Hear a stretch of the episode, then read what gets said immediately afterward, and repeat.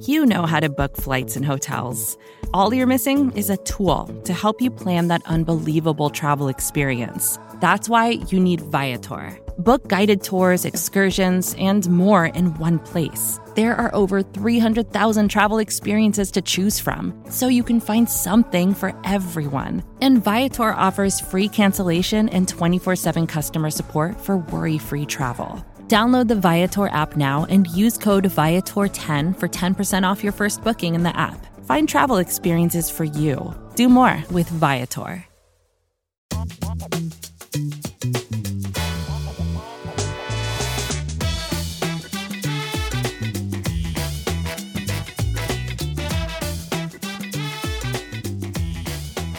Hello and welcome to a brand new episode of the Step Over Podcast. I'm Andrew Adair. With me, as always, is Max Rappaport. Max, how you doing? Doing great, Jim. Max, we're in a very different situation than we were last time we spoke.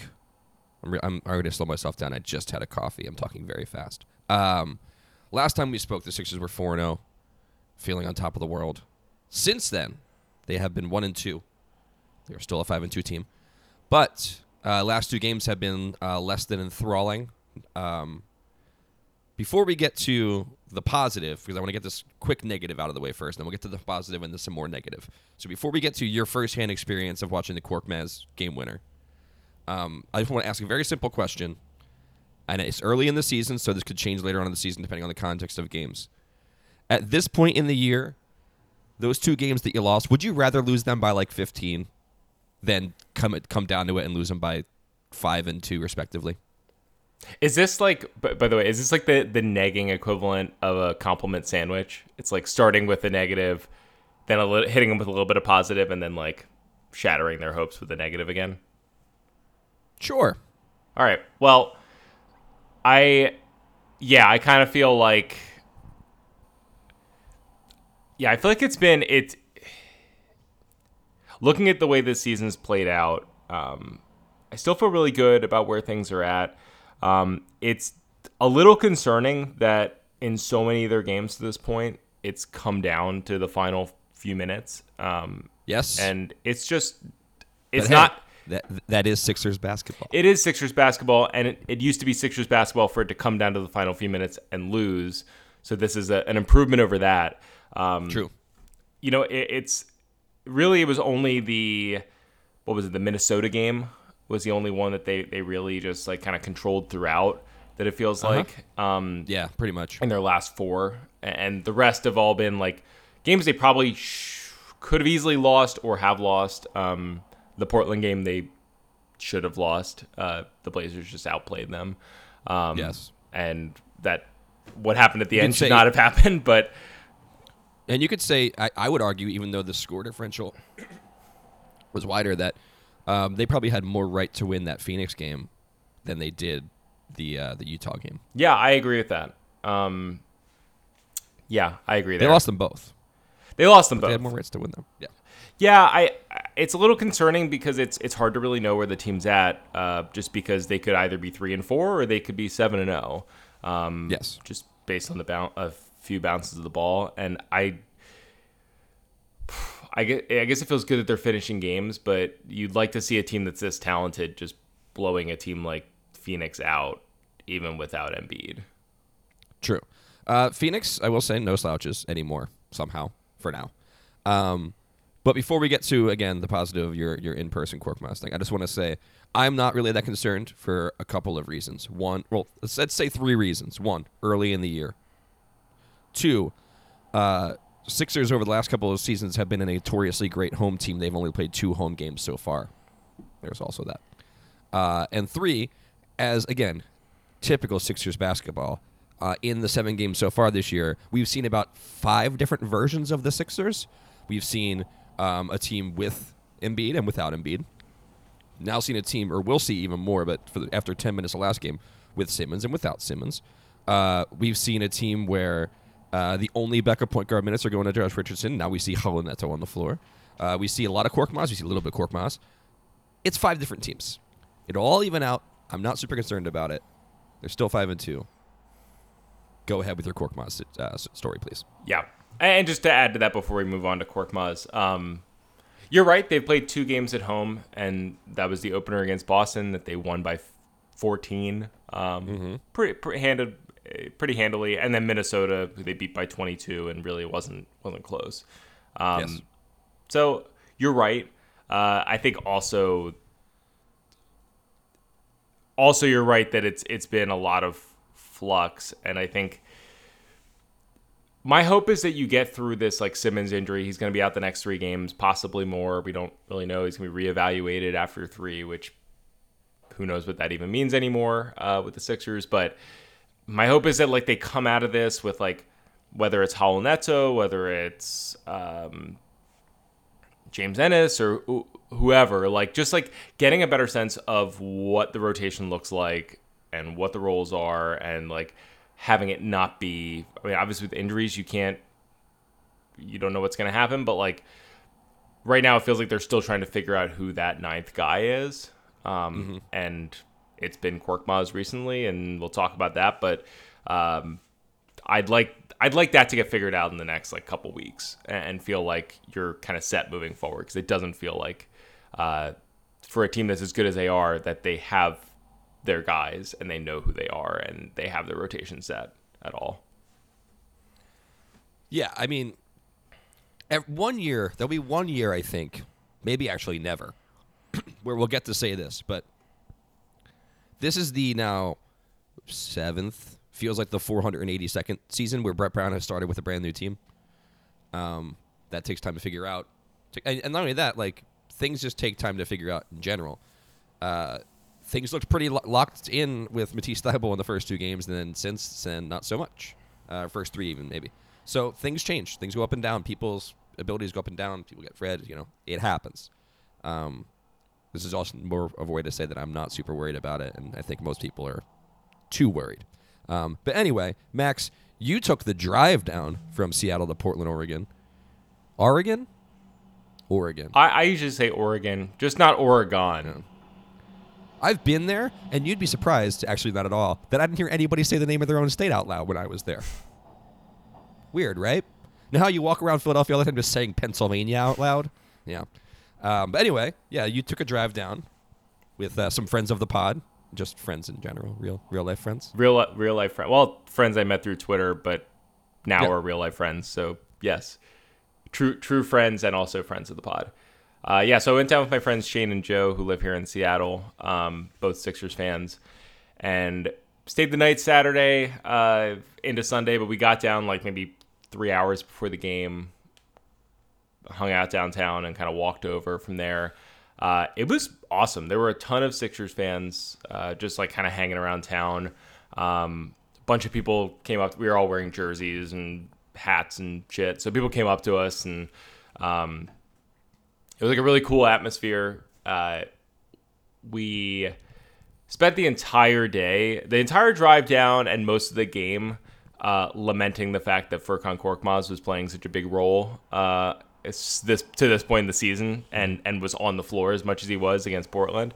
Uh, You could even say it was a situation like imagine taking a bus ride to New York and having to watch Jahlil Okafor start. yes, Yeah, something like that. Exactly. Um, so it was amazing. It was like the only thing that would have been more that would have brought us more joy in that moment that he hit the game winner would have been if like Ben Simmons had just jacked a 30 footer and hit it. Like Furkan Korkmaz hitting that corner three, them drawing up a play for him and him banging it for the win was like the the perfect thing that could have happened. Um, all the Sixers fans that were around us were going absolutely nuts. Uh, we were freaking out. We the game ended. We went out into the concourse. Uh, there were some Sixers. A Sixers fan came up to us, like a group of them, and someone was playing uh, the "Here Come the Sixers" song on their phone, and we all started singing. We were really annoying. Like, like if this if this were uh, if we were in Boston, or if this were like Blazers fans doing the equivalent thing in Philadelphia, like definitely got would have gotten our asses kicked. Uh, Well, what's but the, Blazers theme song? Is it just like an early Modest Mouse B side? Yeah. Um, no, so they, they were like happy for it. It was very bizarre. Like the ushers and like people who were around were like, "Good game."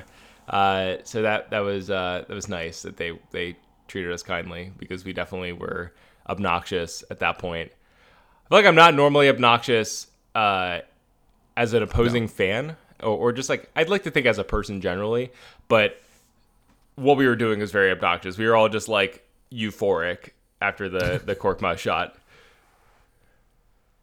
So, just as a as a background for my story on it, I, uh, as you know, Max, since you were on the West Coast and it was West Coast game, it was late here. I was actually also not feeling super well, um, so I had I was having like a terrible allergic day, and I couldn't barely breathe. I couldn't see out of like one eye, basically. So I left where I was, and I went and I got some allergy stuff from the Rite Aid, and I just came home and I'm like, all right, I'll just lay on the couch and watch the Sixers until I pass out.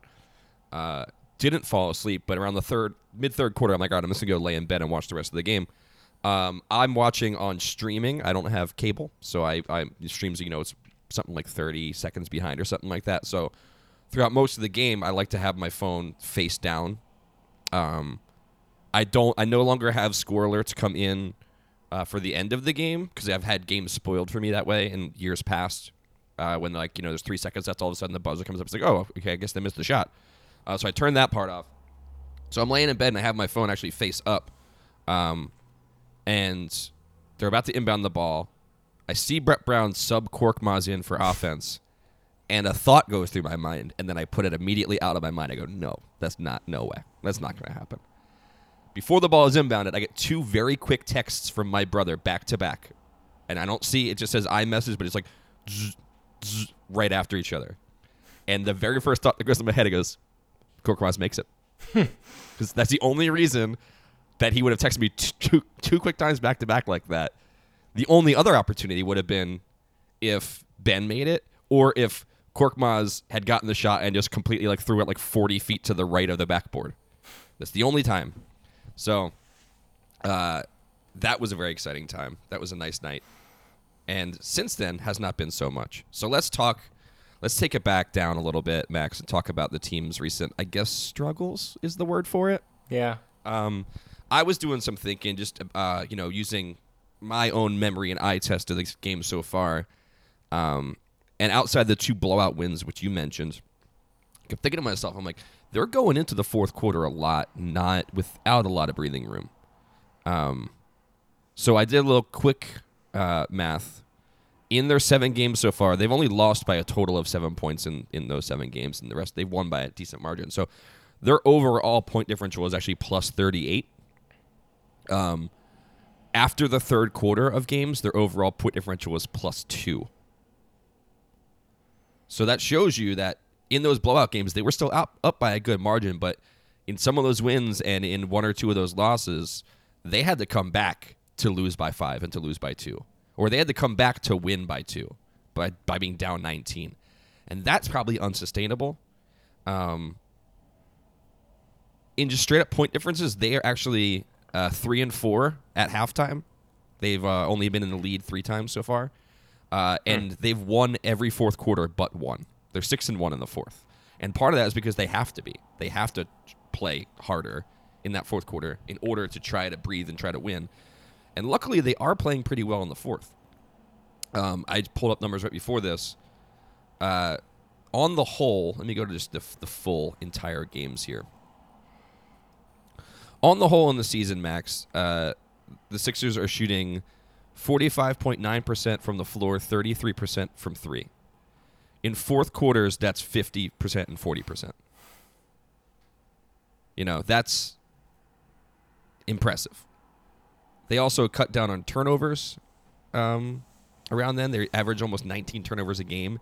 In the fourth, they average less than four. And they're being made to play that way because they kind of like feel like they're not finding their rhythm. Again, this is like a newish team with each other. They got to find their way to play together. Josh Richardson hasn't been shooting very well, and when he's you're starting to and also your backup one for a lot of the time, that's going to hurt you.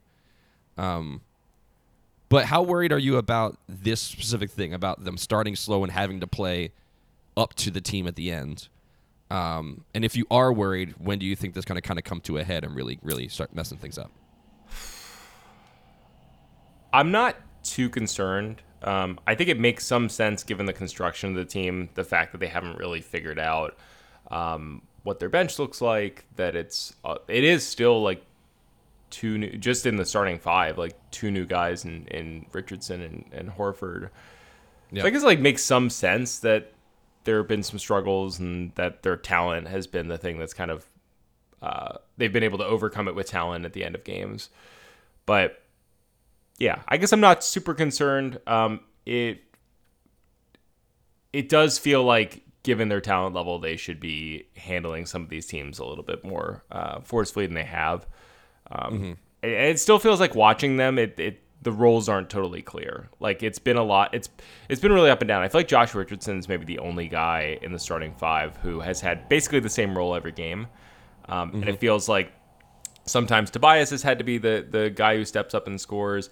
Ben Simmons has been like wildly up and down in terms of aggressiveness, in terms of scoring. And B, whenever he plays, is going to put up 25 and 12, and you know you kind of know what his role is, I guess. Horford, because Embiid's been out, has been like asked to do stuff he's probably not going to be asked to do long term in the season. So it's it kind of feels like it's it's hard to get a gauge on mm-hmm. on what this team should look like and what the, the roles should be at this point. Um, and that's kind of played out. And, and especially on the bench where you have, like Right. you said before, Matisse Thybulle going from being their sixth man to like now more ancillary. And Mike Scott playing less of a role than you kind of figured he would. Like I, I figured he'd Yeah. play 25 minutes a game and he's playing 17. Right. I mean, that could all even out too. I think I feel like probably a little bit more of a role for Ennis than we expected at this point, but again, when the when they both joined the team last year, it was kind of flipped and then evened out, and then Ennis played a lot more in the playoffs as he played well, and that kind of stuff. The bench numbers they'll change with how person's playing, so that's something that's kind of figure itself out. But yeah, I don't know. Like it, it's everyone's still kind of finding their place. Uh, it's five road games, two home games. Again, like I said, um, the I don't I can't remember if I've ever done a West Coast trip this early in the season. No, it's That feels it's- way out of place. It's definitely weird. I think it's probably because they're playing Christmas. Is it Christmas Day at home? Is that yeah, because Disney on Ice fucked off this year. oh, is that? I didn't realize that was why. I think so. I think this is the um, longest we've gone into a, a podcast without me saying the F word, but yeah. Yeah. No, but they Yeah. it's always been well they are still doing their their trip over Christmas, but it's it's not the same length. It's like a four game trip that ends on January 3rd. Like it used to be every year, it'd be like the 23rd through the through like the 5th of January, they'd knock out like seven West Coast games. Um, and then there'd usually Yeah, be a, it's- a it's- March yeah, it's the- trip it's the- also. It's the 27th to the 3rd, but in that stretch, there's only four games. Yeah, and they're still doing a trip in March, but it's like two or three. It's three games or something. I think it's the Clippers, Lakers, and Warriors. Um, and normally that normally they would break it into like two very long West Coast trips, which is probably good, because those trips are brutal. Like when they would go on those trips back when I was with the team, like it was you're basically gone for two straight weeks. It sucked. I mean, it was like cool because it was the West Coast and it was winter, but like Yeah. people didn't like going on those trips because it was you that March trip is actually so long. going to be pretty lame for fans because it's two weeks. It starts two weeks after the All Star break, so there's a whole stretch there with no real basketball happening, and then they have off February 28th and 29th. Happy leap year. Uh, they play Clippers Sunday, Lakers Tuesday, King Kings Thursday, uh, Warriors Sunday, and then they have or Saturday, and then they have Sunday, Monday, Tuesday off, and then they play Wednesday, and then they have Thursday, Friday off. So that's not a ton of games in a in a good number of days. So that's Yeah. going to be annoying for for fans. Probably a good time for them to get some rest though. It is. And, But you'll have uh, the All Star only- break, and then leading into this, like, Yeah. whatever it is, five games in 14 days stretch. Yeah, and only two of those games are ten o'clock games too. There's a three thirty against the Clippers on a Sunday and an eight thirty on a Saturday. So those are good things. But yeah, um, we'll know more as you know. It's going to be very interesting to see them play without Ben Simmons fully. Yeah. considering they have never really done that. I think the most Truly. consecutive games he's ever missed was two. Outside of the full season he missed, but um, he's only I think he's only played he played he's played every single playoff game that he's been on the team for. And he's only missed I think four regular season games total. So it's going to be interesting to see how they play. If there is, you know, I mean, three games is what I would call an extended absence, but if it goes any longer than that, too, it'll be very interesting to see what happens. Um, but yeah, got a game tonight. Uh, I know you have a hard out coming up, Max, a little bit. Do you want to take a quick break and then take some questions? Yeah, sure. With threats to our nation waiting around every corner, adaptability is more important than ever. When conditions change without notice, quick strategic thinking is crucial. And with obstacles consistently impending, determination is essential in overcoming them. It's this willingness, decisiveness, and resilience that sets Marines apart. With our fighting spirit, we don't just fight battles, we win them. Marines are the constant our nation counts on to fight the unknown. And through adaptable problem solving, we do just that. Learn more at marines.com. All right, Max. Uh, I know you put some questions aside. I did not. So go nuts. All right. Um, so Paul Roman asked for our take on uh, a thread that was posted or a, a, post that was on Reddit um, in which someone did a deep dive on the correlation between James Harden's performance on the road and mm-hmm. uh, the quality of strip clubs in various cities uh, on right. the road in the NBA. Uh, he asked our thoughts on it, and it, I think you said before that you did see this. I have a few thoughts about the methodology, but do you have any thoughts generally about about the uh, the post? Yeah, I think it's a fundamentally flawed idea. It's very funny, and it's a good fun thing to laugh at, but unless you're arguing that Harden plays poorly because he's just thinking about them strip clubs during the game, it doesn't work. Because majority of these games are 7 or 8 p.m. starts. Uh, and if he's up till whatever time at the strip clubs, it still doesn't matter because his body clock can reset itself by the time a 7 o'clock start comes around. So, I'm not sure. I think that's part of the reason why the idea between the the like the the hangover games in New York and Miami are such because those teams are often coming from the West Coast and it's also fucking up their time.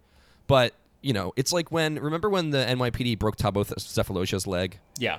And everyone's hot take was like, well, what are they doing out at four o'clock at night? It's like their workday starts at six. Their clock is not your clock. So that's part that throws me off. Unless he's during the game like eyeing up an open three and just thinking about butts and boobs. Man, that's then, then that could man that, that Portland strip club scene. Isn't yeah. it isn't it known for having it's like known, being like a really good strip club it's scene? Oddly known for being a really good strip club scene. Um, I've not been to a strip club in, in, Portland, but yeah, it's weird. It's not the place you would think uh, would have good strip clubs. My my thought on it too was the methodology of the post. So uh, obviously, just put together his like points per game, free, throw percentage, three point percentage, all that.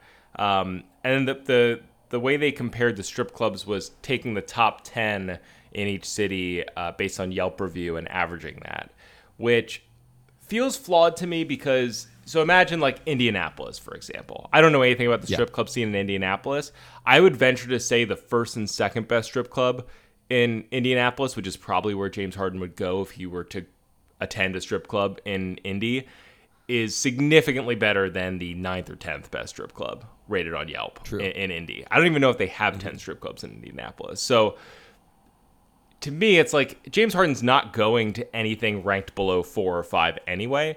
So I feel like there's a flaw in that sense that that like a city can yeah. have two or three, I guess, that are really good. Like Portland's probably one of those. Like I doubt there are ten great strip clubs in in the city. Uh, maybe there are but that feels like not really the the way you you measure.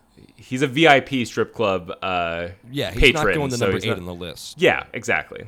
Um, so that feels a little flawed to me.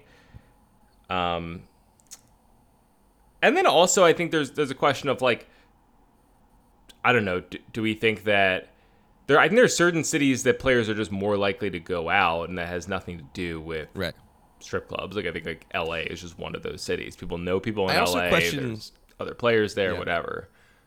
I also question the concept of trusting strip club Yelp reviews. Totally. Because I've never left a Yelp review in my life, and I think only a certain type of person does. Um, and I don't know. Also, like, are we, even if it's like the people who are going, like, leaving these reviews, you know, the general consent idea for me, maybe I'm wrong, is that people who leave online reviews of places either really liked it or really hated it. So there's no real in between. No one's like, oh, it was okay, give it a shot, you know? Um, and also, like, are we really basing, I don't think we can base any kind of methodology uh, around a star rating given by just like just horned up dudes online. You know, Yeah. there's This is- this is like- we this- can't we can't factor. This in. is like the the upvote rating on like a Pornhub video, right? Like that. Right. You don't want to you don't want to sort by highest rated, right? like that's not the way to go. this is not where I thought this podcast going. Um, but um, Yeah. yeah. And also, it's it, it- speaking of not Pornhub, but ratings online generally. Uh, Mm-hmm. it is kind of funny how much stock, and I do this too. Like how much stock I'll put in the rating on a, an item on Amazon based on like if it has four and a half stars or three and a half stars, knowing the kind of people who are writing Amazon reviews. Like Mm-hmm. also knowing Yelp that they're probably they're probably a decent chunk of them are probably fraudulent as well. totally yeah. Yeah, Um, it's like the same thing with Grubhub. If you go to Grubhub and like a place has like a ton of reviews, and you start reading the reviews, and you realize that some of the reviews mention food items that aren't that place place doesn't offer, it's like oh these are just fraudulent reviews. Also, like who is who is leaving? Who are these 150 people leaving a five star review on a knockoff iPhone charger on Amazon? Like Right. that that alone is a huge red flag that those reviews Exactly, even exist. Um, Yep. Other questions. Uh, oh, here's a good one. Um, we were asked by uh, Panasonic DX4500, aka Matt. Uh, what's a Sixers trade proposal from the last five years you thought sounded reasonable at the time, but would have but would have actually been a disaster, not including Markelle Fultz? Um, I don't really have much for this because most of the Sixers related trade things that were leaked or came out, I think would have been bad for the team, and I, I said as much then. Um, and then the ones who, because they were mostly just leaked by Danny Ainge. Um, but it did remind me of two specific trade proposals that I was against that I would probably reconsider now if I can just take this in the opposite direction. Uh, one being, I remember specifically, uh, it's I looked it up too. Uh, June 2016, there was a rumored deal that would have swapped Nerlens Noel and Jeff Teague, and I was very against it. Um, it turns out probably pretty good value, especially for what the actual value was you got for Nerlens Noel. So, looking back uh, in time, yes, I would 100% have done that. Uh, secondly, um, I wanted to bring this up, Max. Knowing what we know now, and again, this is kind of cheating because hindsight is 2020, and we all know what happened for both teams. Knowing what we know now, so the Sixers traded uh, Dario and Cove and Jerryd Bayless and et cetera, et cetera, for Jimmy Butler. Jimmy Butler came here, left. Uh, the Raptors did their trade for Kawhi Leonard. He went there, won a title, left. Assuming both of those players were going to leave no matter what, uh, and knowing that apparently the one holdup in a Spurs deal for Kawhi Leonard was that the Spurs wanted Ben Simmons. Looking back now, basically guaranteeing yourself an NBA title last year and then he leaves, would you trade Dario Saric, Robert Covington, Heat 2020 first, and Ben Simmons for Kawhi Leonard? Oh man. Um and this is this is in this scenario we 100% know he's leaving and 100% know that we win a title. Or you just Yeah, think like it puts you in position to to probably win If you believe he stays or not, if Kawhi is on this team last year, I don't see how they possibly don't win the title. I probably do I do it if I know we're winning the title. I probably Yeah. don't if if you know he's leaving and, and even know how good Kawhi was down the stretch and how good the team ended up being at the end of the year. I probably don't do it because I still think even in that world there's like a 30% chance you don't win the title and then you just don't have Ben Simmons and Kawhi leaves. But if I was 100% There are some sure, people- it's definitely worth it. But uh, I, I don't think there's a way to be 100% sure. Even if it would have made them the best team in the league, most talented team in the league, you could still, you know, Embiid could get hurt in the finals, whatever could happen. Right. There are some people who would seemingly prefer to do that no matter what, just to get Ben Simmons out of the way, which is baffling. Yeah. But Let's leave that for another podcast. Yeah. Any more questions there, Max? Uh, well, I want to answer that one because there there is right, I didn't give you a chance one it. trade Yeah. That I think about a lot, um, and it was a, a hypothetical proposal that I put out on Twitter in May of 2016 after the Sixers won the lottery uh, and eventually selected Ben Simmons that year. Uh, and mind you, this was before Embiid had played a single game. This is coming off of two two straight years of him uh, sitting with a foot injury, and there there had been some like rumors of trades, of, like the Sixers trading him for like Shabazz Muhammad and shit, just like to get something for Embiid. Uh, and everyone kind of scoffed at those because it's like, well, at this point, you just ride it out. And obviously, they made the right move by riding it out, not selling low. Uh, but at the time, Embiid didn't have a ton of value. Uh, and also, Karl Towns had a lot more value at the time coming off of his rookie year. Um, so I, I, tweeted out, interested to see what Sixers fans think, and this is a poll. If Minnesota offered Karl Towns for Joel Embiid and the number one pick, number one overall being the one that ended up being Ben Simmons, would you do it? Mm-hmm.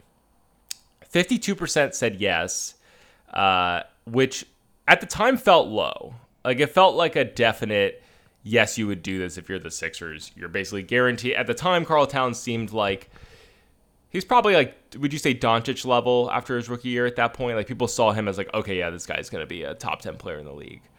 Um, yeah, probably. Yeah. So you were kind of probably with, honestly, probably with fewer detractors. Yeah, I think Karl Towns was maybe even like Anthony Davis is like a better comparison. Yeah, probably, like just seen as like, yeah, like this that. guy's fucking awesome. Um, Embiid was obviously a huge question mark. Ben Simmons was a great prospect, but like you were hoping you'd get Karl Towns with that pick, basically, like a, a player right. of that caliber. Uh, so I think about that a lot. That would have been a imagine that that trade going through and where you'd be right now. It's a disaster. Um, but it really it really speaks to like how much can change. I mean, really just in a year. Like a year after that, yeah. people were retweeting that and like look at these fucking idiots in the comments saying they they yeah. would do it in a in a heartbeat. And now here we are three years later, and it's like a joke that you would even consider. I mean that when you when you look back on that whole era of Sixers basketball and what happened around the team in general, you're like one like say everything still happens with Embiid's foot and all that energy, but if that news comes out two weeks later, right?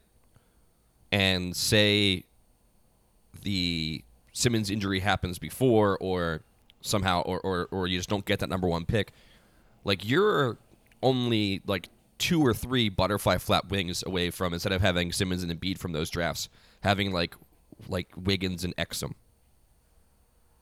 Yeah. So things could have gone very, very bad. Oh yeah, it could have been really bad. It's almost um, astonishing how well they went.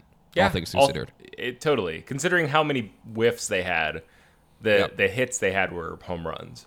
Who um, would have honestly thought that your absolute actual best case scenario from those two picks is having those two guys miss a combined three total seasons of basketball? Who would have thought, or three and a half even? Who would have thought that that was actually the best case scenario? It's crazy. Um, just also, I'm scrolling down in this thread. Uh, in December, on Christmas Day, actually, 2016, so f- six months later, seven months later, uh, after tweeting that out, I tweeted the same uh, the same trade. I said, "What about now, Joel Embiid and Ben Simmons for Karl Towns?" Ninety-six percent said no. So that changed very quickly. That was once Embiid yeah. was playing, and I think it was right before he had his knee injury that, that put him out for the year. Um, yeah, and I think the first year. one was right after it was the, the re-aggravation of the injury, where they said where we knew he'd miss probably in the next a second season. It was so. I think it was at the tail end of that season. I think I, I tweeted out. Okay, it was yeah. like it was it was right after the Sixers won the lottery with with Simmons.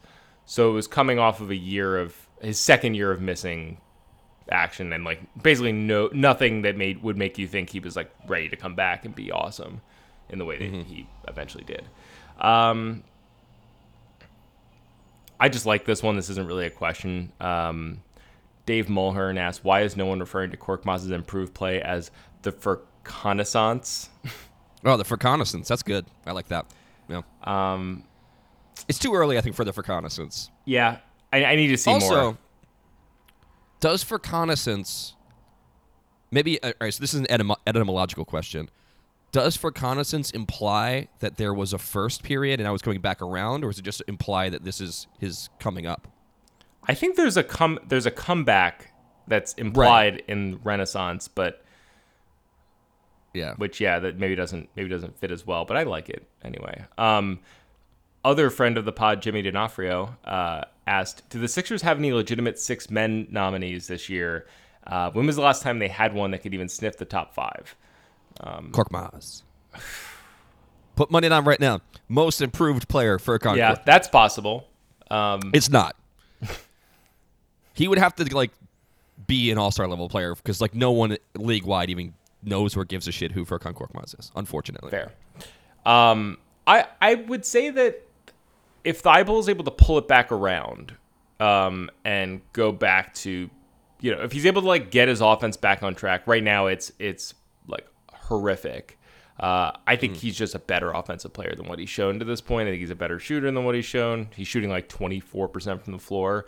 Um, if he can get that back, and the defense has obviously been great, I think there's a chance that he like he's not going to win it, but he could be in the conversation or like someone he could be the Sixers six man of the year, and and the Sixers will be a really good team, so that like puts him in the conversation.